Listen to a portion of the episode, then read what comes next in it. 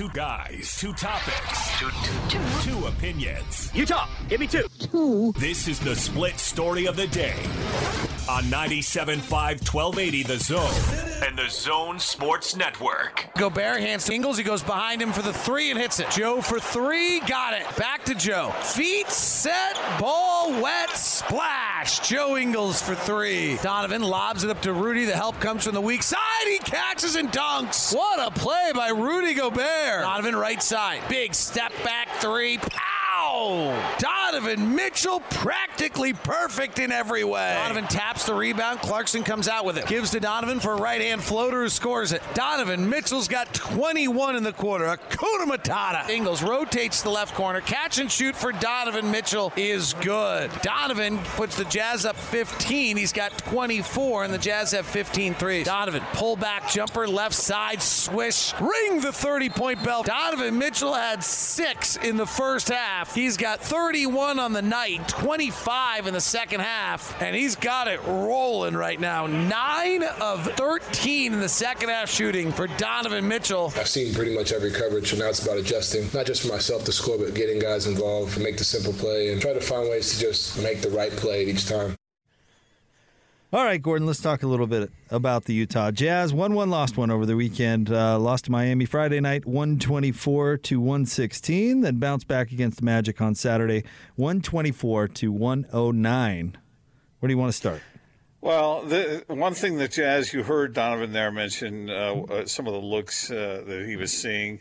The Jazz are going to have to get used to these defenses that uh, where coaches are getting creative and, uh, you know, we've talked about switching defenses, but uh, the possession to possession, there are complete differences in the defensive coverages they're seeing.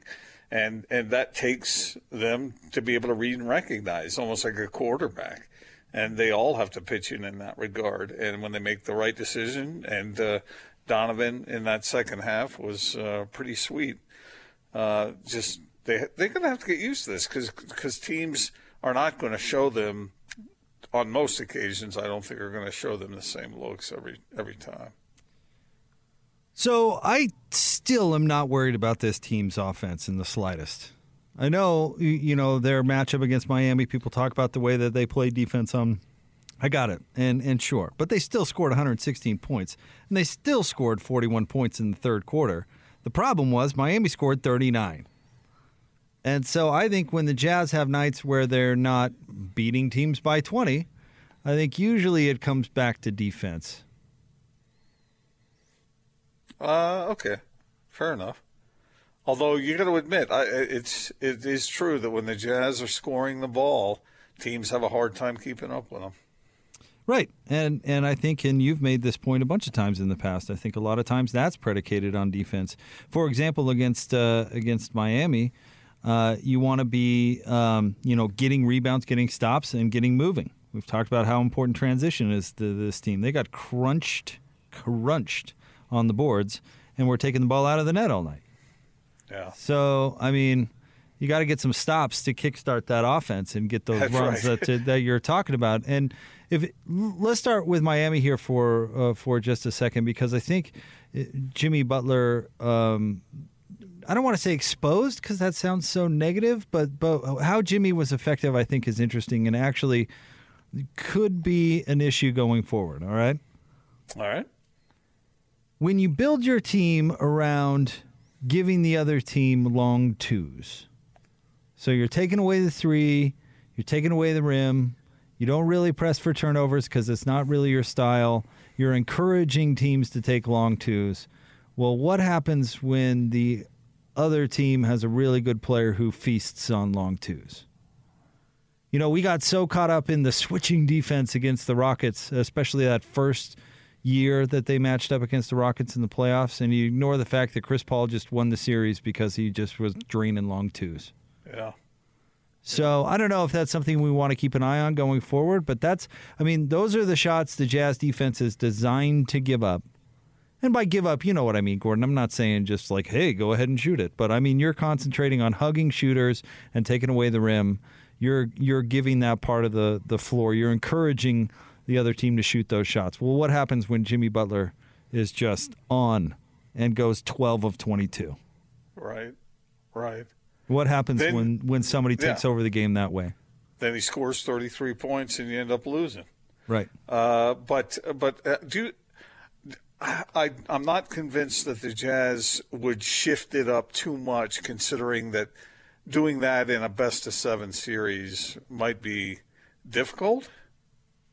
Might be. It takes a special player. It, it really does. And, and Jimmy Butler, lest we forget, is a is a, a special player. And I think that he had a little something extra in the tank that night too, because um, not only did he get uh, snubbed from the All Star game, but also Domantas Sabonis got named as Kevin Durant's replacement right before the game started. So it wouldn't surprise me if he had a little something extra that he wanted to go out and and do something special against the best team in the league. That would not Yeah. surprise me. And he was he was great. He was really really good. And Miami is be- a lot better than their record. Watch it. Yeah, Watch- I agree. watch they've what they've they had do. injuries, they've had situations, and uh, what, look at look at that. As I was watching that game, I was thinking, okay, Jimmy Butler is just a special player, but he had a whole lot of help in that game too. I mean, there were five other guys who contributed in fairly significant ways, Yep. and uh, the Jazz just uh, looked ragged in trying to stop them, and they paid the price, and that's going to happen sometimes. I I think it was DJ who asked the question recently on on Twitter. Uh, is is it good for the Jazz to lose every once in a while? Because isn't that the coach's cliche that you learn more from a loss than you do from a win? Well, I mean, think is it Oh, is it important for them in preparation for the postseason for them to face some adversity so that they can make these adjustments that we're talking about? Well, you go back to you go back to Donovan sorry. Mitchell after the Clippers game, and go back to Donovan after Don't the Clippers don't game, do it. Don't do where it, where he actually said that uh, that this could be a good thing. So, so to your point, but I, I think you know Jazz are going to lose games going forward. And as far as Friday night games uh, go, there's there's no shame in losing to uh, to a team like Miami when they're having their best night. You know, and they had they had a great night. Dragic with 26 coming off the bench, and you know Yeah. he's been missing for them most of the year. And Jimmy Butler having a special night. And hey, Bam is a player. That dude Yes, was an. All Star last year, and he probably should have been this year. I mean, that guy, that guy is a player. So, and Erik Spoelstra is a great coach, and they're always going to give you 100% effort because that's what they do. So there's there's no shame in dropping that one. And by the way, it was close right up until the end. I mean, to your point, Yeah. if they made some more shots at the end of the fourth quarter, maybe it's different, maybe it's not. But uh, you know, there there was no shame in that L, and then they bounced back second night of it back to back. I mean, Right. Well, that was no, you know, I mean, that's not a 500 club. You know, that is the Heat uh, when they when they get it going and get it focused. That'll be a dangerous team in the East when the uh, when the playoffs start. Uh, uh, because I don't think anybody would really want to have to face them right away if they're at full strength. And, and of course, Spoelstra's just a terrific coach. I I, think mean, I thought what they were doing defensively against the Jazz was uh, it, it, it took the Jazz a few hiccups to try and get used to that. And like you said, yeah, they did score 116 points, but uh, uh, maybe it's just because they needed points at certain times, and uh, and the Heat did a good job of uh, slowing them down in that regard, at least relative to what they were doing at the other end. We have some breaking NBA news. Uh, Woj reporting Atlanta has dismissed Lloyd Pierce as coach. Oh, all right. I think Atlanta is one of the more underachieving teams. I, you know, certainly, you don't advocate or celebrate anybody losing their job, certainly, but uh, they're at 14 and 20. They have a better roster. They were certainly hoping for more than they're getting. I mean, they Do had they sorry. made the move for Clint Capela for that reason. Do you think they consulted Trae Young? Is he good enough yet that you ask him those things? They would. I, I'm almost certain that they would. You have to in the modern NBA talk to your stars, and uh, you know it's it's tricky. So if you you're going to let it, if, if you're going to let a coach go, it's got to be more than just the record. There, there's got to be something else going on in order, I think, to do that uh, in the middle of the season this way. So you're saying Trae Young had Lloyd Pierce fired? I don't know. I don't know, but I suspect that there was some other factor other than just the record. I don't know. It's such a dangerous thing, right? When when you consult players on those types of decisions, because what happens when you don't take the, their advice?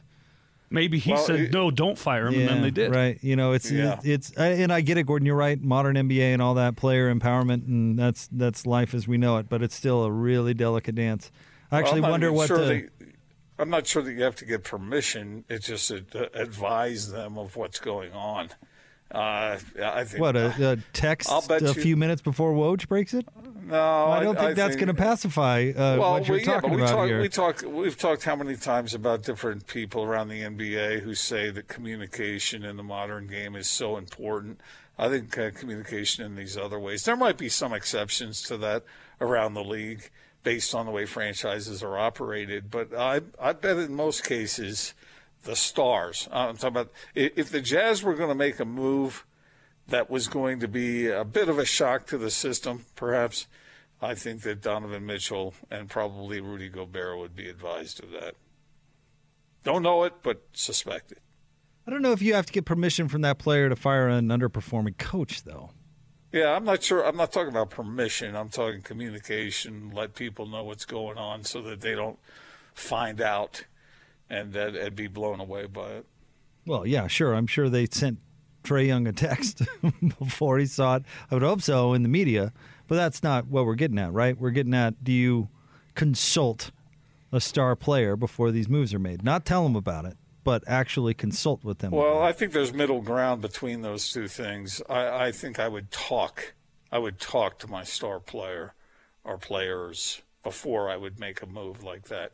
I, I- I wouldn't necessarily hold myself to their opinion, and I wouldn't convey that I was going to hold myself to the opinion that they have, but I would talk it over with them. Uh, and, and and yeah, I don't. And I'm So not what sure happens that, I, when I they're- don't think that I don't think the Jazz would would uh, leave it up to their players. I, uh, that's not what I'm saying. But uh, a discussion needs to be had. What would happen when they're and we're seeing this with Russell Wilson, right? Play out right in front of our eyes, by the way. But what would happen when your opinion differed from theirs? Uh, then you would have to communicate. I mean, that that's what I'm talking about. You don't have to. You're So not. you'd have to sway them to your side, Well, yeah, or at least sort of be or reasonable give them with all them. the power. You're not going to agree on all these kinds of decisions. Uh, I mean, Hmm. th- but but you can you can sort of come to an understanding, Well, even if somebody disagrees. You see in Seattle what happens when Pete Carroll disagrees with Russell Wilson. Because that's that whole story. Russell went in in the offseason. He said, Hey, I've got some ideas for you guys. I've got some things. I've been thinking about it. And, and they placated him, said, Oh, that's nice. And then didn't do any of them. Mm-hmm. And that's part of the source for what's going on with Seattle right now. I mean, that's why I'm saying that's why it's such a delicate dance. but that's life in modern sports. And you know what? Seattle's going to lose a franchise quarterback because of it. Well, I think I would have listened to him. I'm not saying I would have done everything that he wanted to have done, but I, I would give somebody of that quality, of that character, uh, the impression that he had a say so. The impression. Now we're lying to him? No, no, but you gotta you gotta treat these you gotta treat these star athletes. I'm not talking about just whatever you say. Okay, we're changing everything up, taking all the power away from the coach. No, but you got to include them. I think uh, that's just that's just a part of the modern game. You think if LeBron James had a strong idea that that wouldn't be heard out? No, they've caved to his every strong idea throughout his career. Well, that's I think that's the way it is on a lot of teams. Right. And- that and doesn't make think it, that doesn't make it the best way to run a franchise. No, but I bet you the make- Cavs really regret signing J.R. Smith to that ludicrous deal and and Tristan Thompson, which is yeah, but they- delayed they- which yeah, they delayed their re- rebuild by years. All right, so whoever was making the final decision probably could make a make mistakes too. I'm just saying include them in the process. Not I'm not saying cede the power over to them completely like you described there. But I I I'm telling you, it's a delicate dance. I know it is. But even in the case of uh, when when Jerry Sloan had uh, Stockton and Malone, uh, and those were old school days, right? And and Larry believed in giving the power to the coach. And I and I'm not saying that take that power away, but I would assume that Stockton and Malone may have been included in the inner circle. Okay. I don't know that for a fact, but it just seems like that would make sense. And that was 20 plus years ago. Right. And then we saw what eventually happened when a player disagreed and that wanted his opinion heard. Yep, and it, didn't, gonna- and it wasn't pretty. Well, yeah, but, uh, but I think it's better than ignoring him. Don't you, Jake? Come on. Find the middle ground here. Come on. Come on. Oh, come on. Oh, I, all my opinion was the whole time is it's delicate. It's, it goes a little bit further than well, just communicate. I mean, that's i i how much voice in the room do they get, Well, if any? wait, wait, that's what communication is. The definition of communication is me talking to you and you listening and you talking to me and me listening. That that is what communication is. What happens when your reaction to them saying is like, "Wow, that's a just terrible idea. We're not going to do that." Oh, come on. Uh, then you got it. Then you got something you need to work out. Yeah, right. All right, stay tuned. More Big Show next. 97.5 and 1280 The Zone.